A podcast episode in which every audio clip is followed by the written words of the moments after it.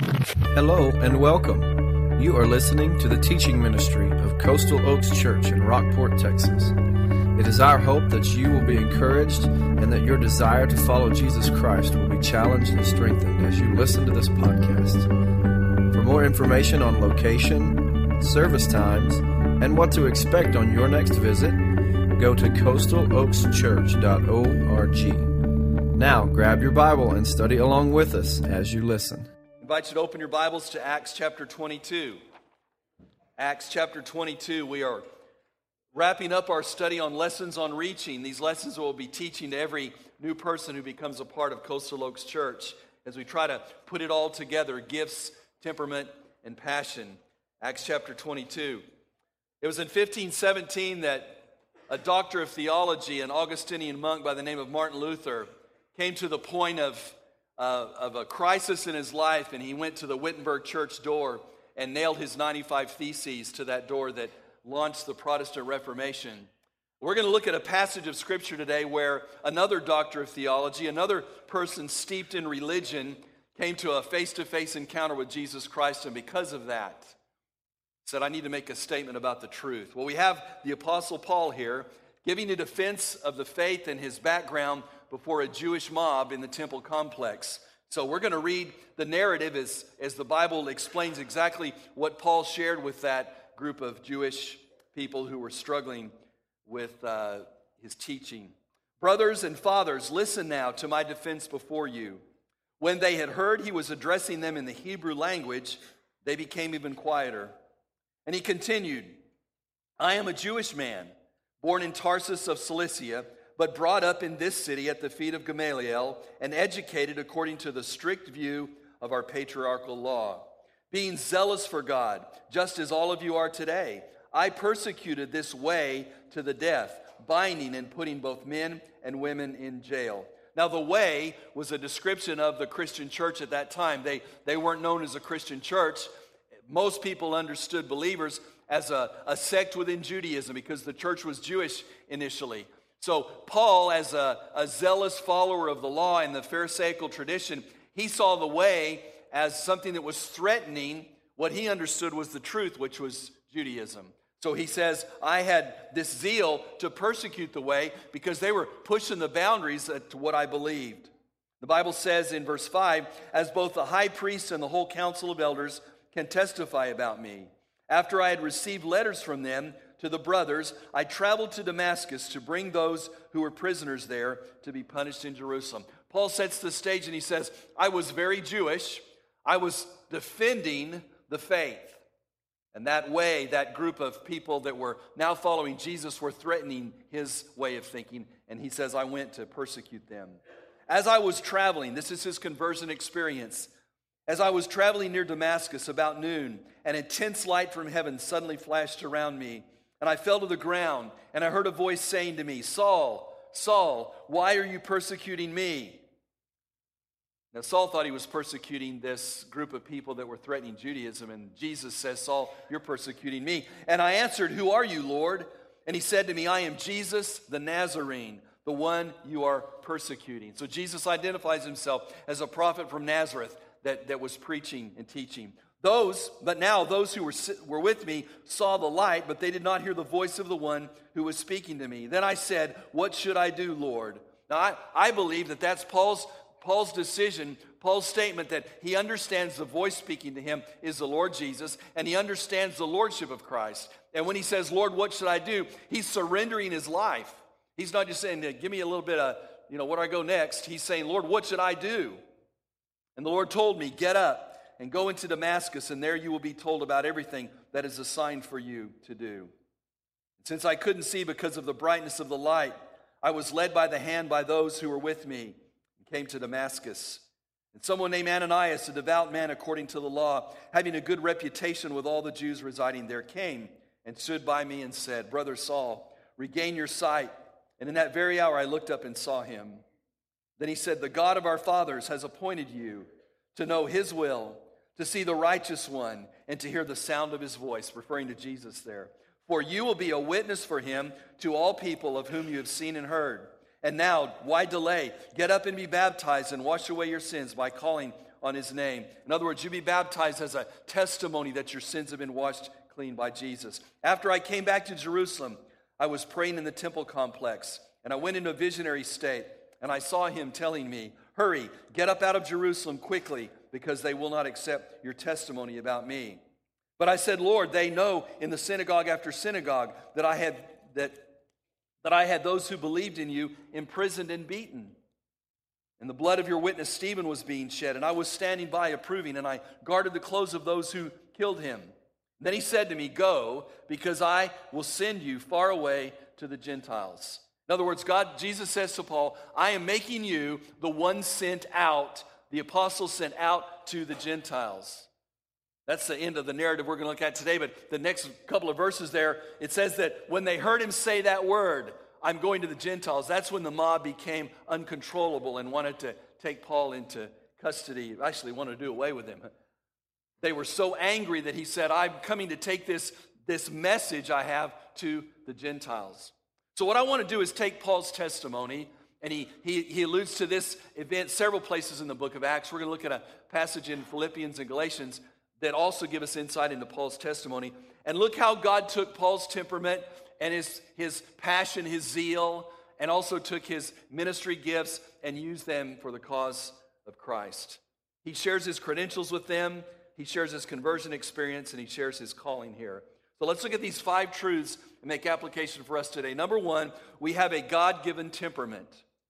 You and I have a God given temperament. We looked at that last week. We looked at how most people can be grouped into one of those four categories the, the beaver, the lion, the otter, or the golden retriever. Remember those? The beaver, the industrious, uh, do it the right way. The lion, do it my way right now. The otter, let's do it the fun way. And the golden retriever, let's do it the easy way. Those are kind of, you fall into one of those four temperaments, and a lot of us are, are blends of those four. I, told, I think I said last week, I'm a beaver retriever. That's, that's my blend. The Apostle Paul, Saul, as he shares in, in parts of his testimony, we identified him as a lion because he was take charge, he was motivated, he was strong willed, dynamic, a crusader, controversial, zealous, self sufficient. And, and that's his temperament, that's who he was. And so it's evident in this passage as we read the narrative, that's what Paul, that's who Paul was. He was living that out because that's how God had wired him, persecuting Christians, being zealous. You have a God given temperament. Embrace it. We said last week it's a gift from God. God wants to take the negative parts of that temperament and redeem them, the, the negative parts of, of that personality, those personality traits you have. He wants to develop the fruit of the Spirit, but you've been given this temperament like Paul had. So we talked about that a lot last week. So let's look at number two. We are shaped by our life experiences. We are shaped by our life experiences. I think you'd agree with me. Hold that place in Acts 22 and look over to the book of Philippians, a letter written by Paul to the church at Philippi as he shares a little bit more about his story. Philippians chapter 3. Just going to start in verse 4 there. Paul's giving uh, a defense to his, his, uh, his teaching. He's dealing with some, some people who needed to hear that. Listen to what he says.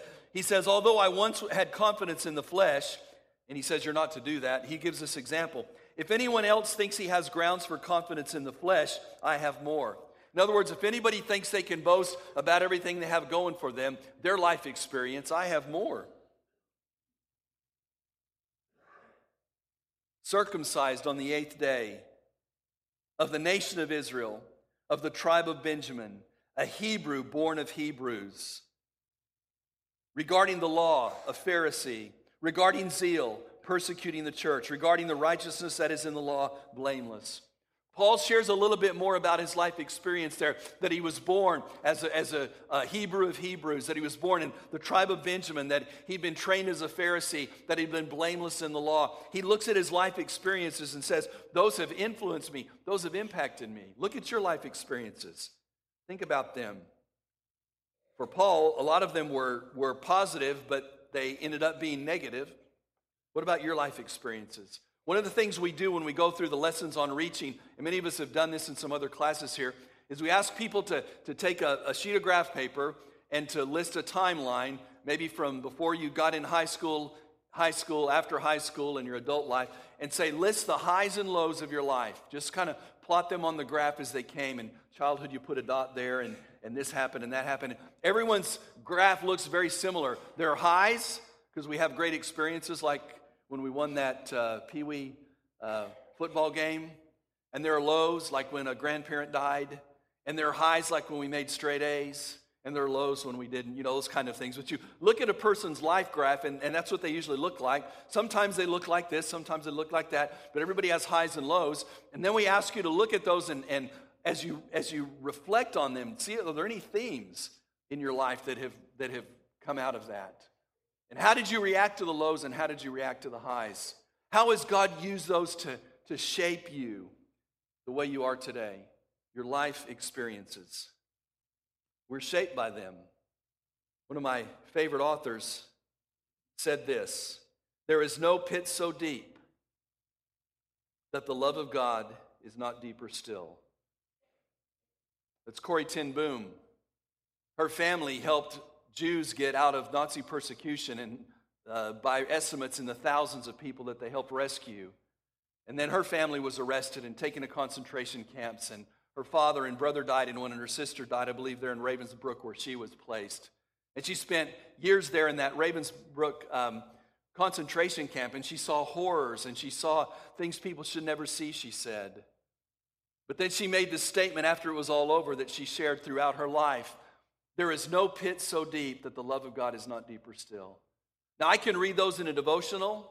I can say them, I can recite them, I can put them in a book, but I tell you what, when you hear someone who lived it, like Corrie ten Boom did, say, There is no pit deeper, that God's love is not deeper still. I cannot imagine the horrors of a Nazi concentration camp. I know it from pictures and documentaries. Terrible horror. But she says, as bad as that was, God's love was even better. Her life experiences shaped her her testimony from the time she got out until the time she went to be with Jesus was that there is nothing you're going to go through that God's love cannot get you through. And her message was also a message of forgiveness. She taught a lot about forgiveness because through her adult life, she encountered people who had persecuted her family. She encountered the, the soldiers, the officers who were in the Nazi concentration camp, who later came to her as an adult later in, in her years, and she forgave them. She was shaped by her life experiences. Her entire life ministry focused on the fact that she had experienced God's grace at the depths. How about your life experiences?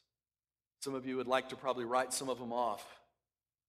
I've done that life map with some people before, and some could not write down some experiences they've had because they were so terrible. So I just can't go back and reflect on that.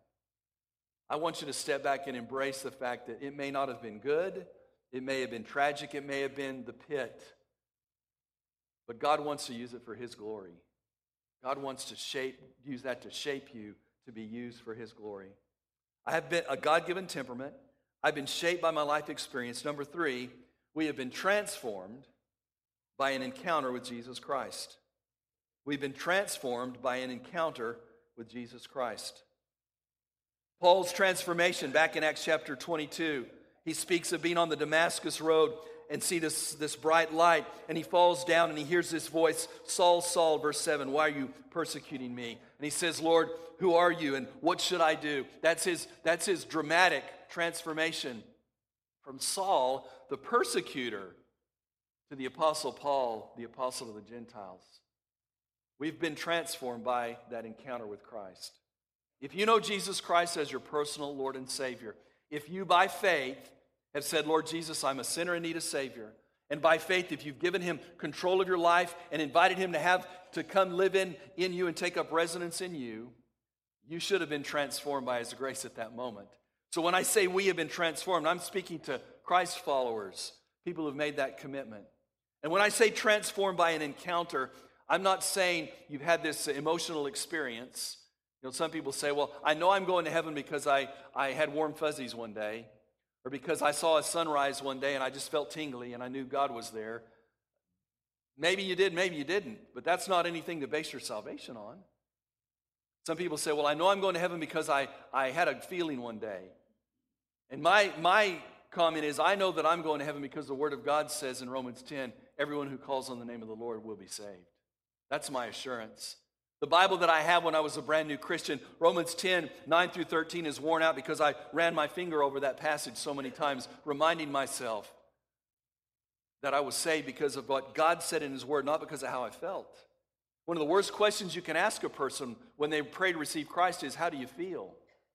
Because then they're saying, Well, if I don't feel anything, maybe I'm not saved. You may not have felt anything, but did you do what God said in His Word? That's what we ask.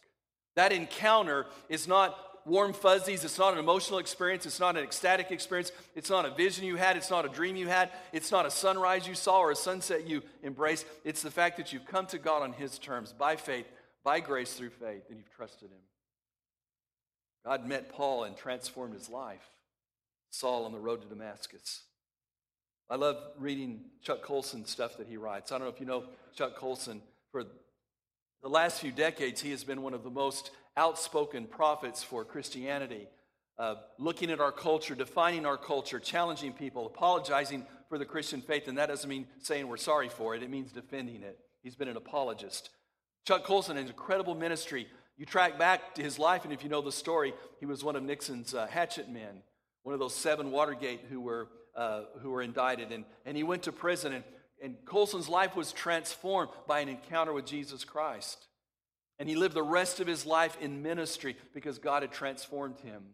I love his testimony. He says it's interesting, with all his degrees and all his notoriety and all his power and all his prestige, the one thing that God has used in his life more than anything else is the fact that he was in prison. The biggest failure of his life became the thing that God has used mightily. Have you been transformed? Has God met you at that place where you would say, I'm a sinner and I need a Savior? See, because He's given us a temperament He's using our life experiences. He's redeemed us if you've trusted Him as Savior. And number four, He's equipped us. We have been equipped with God given ministry gifts. We've been equipped with God given ministry gifts. Now, I'm not going to go to 1 Corinthians 12 or Romans 12 and, or 1 Peter and read about the gifts because we've studied that before, but I want to go to Paul's testimony in, in Galatians chapter 1.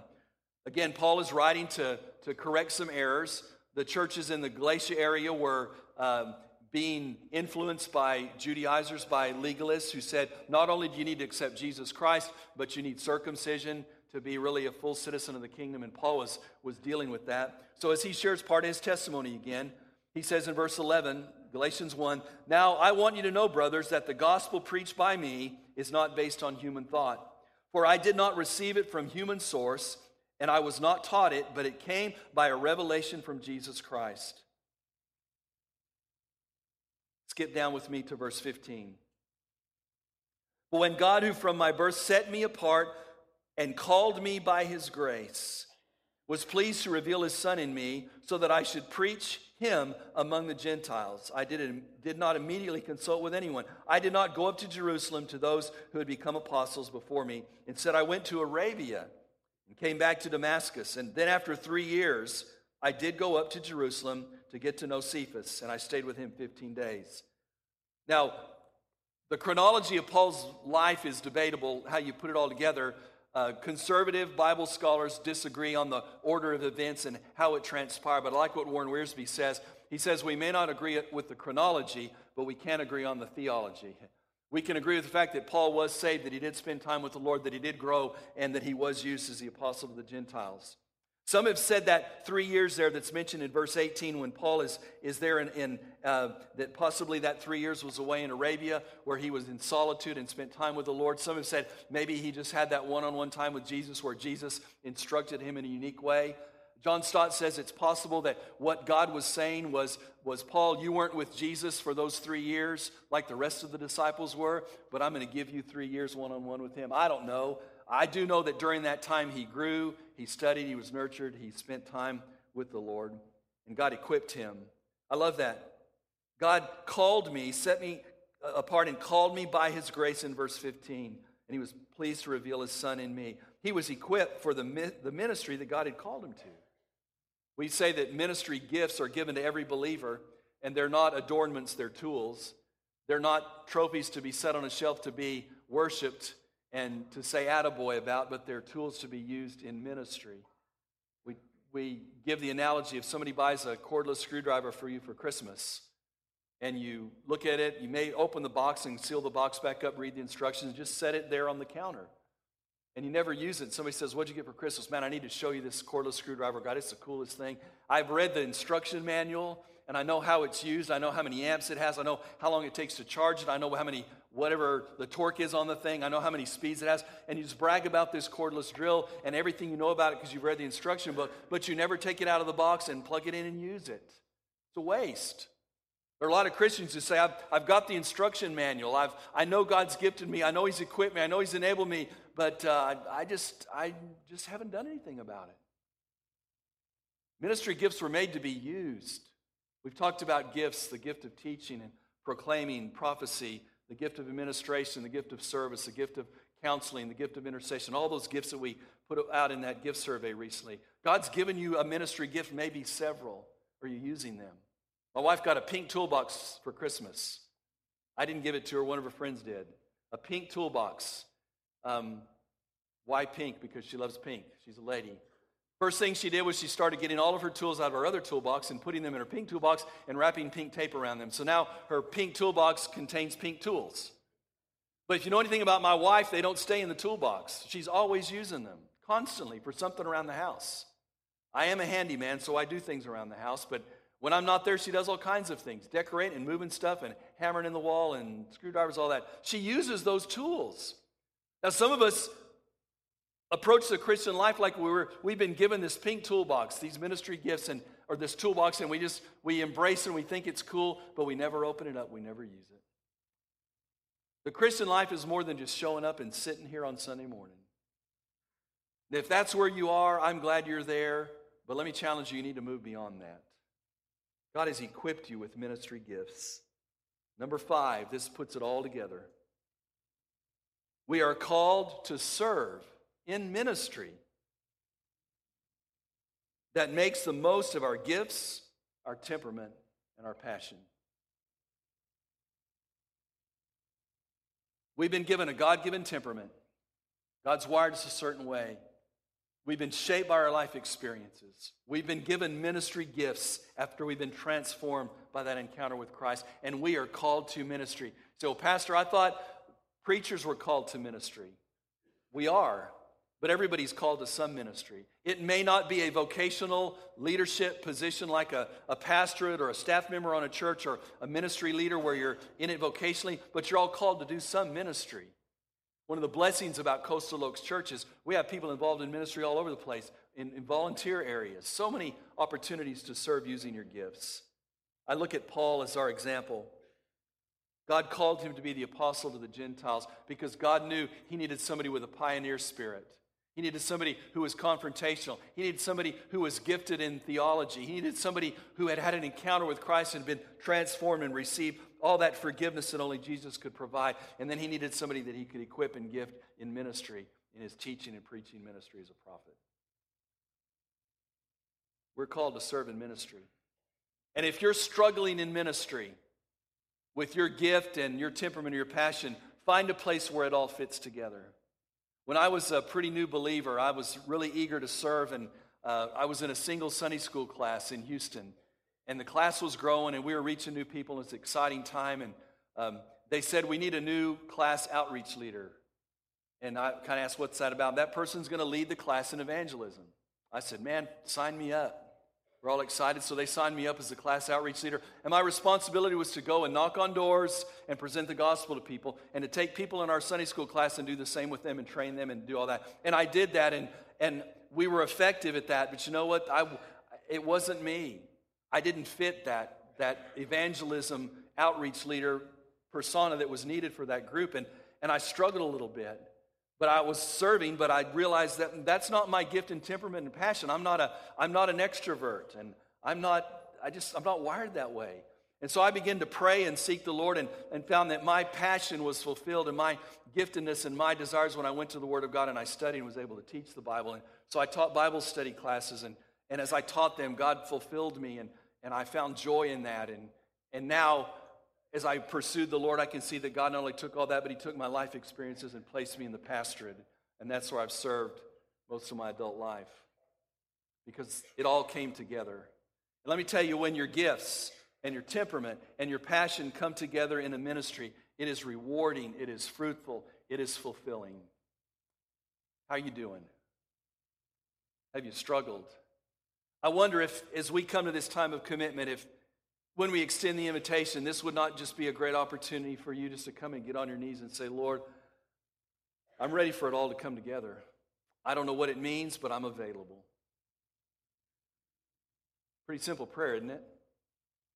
I'm not asking you to surrender your life to go overseas on a mission trip. I'm not asking you to, to be a pastor, a missionary. I'm not asking you to teach a class.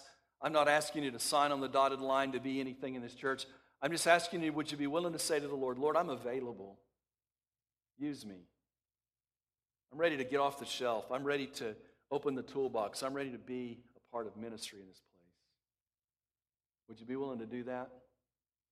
I thank God that many of us have found our place in ministry, but many need to find that place.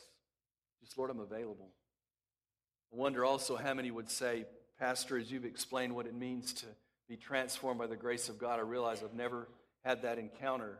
I've never had that exchange that you described where by faith you place your faith in Christ and you invite him to be Lord of your life. And I need to do that.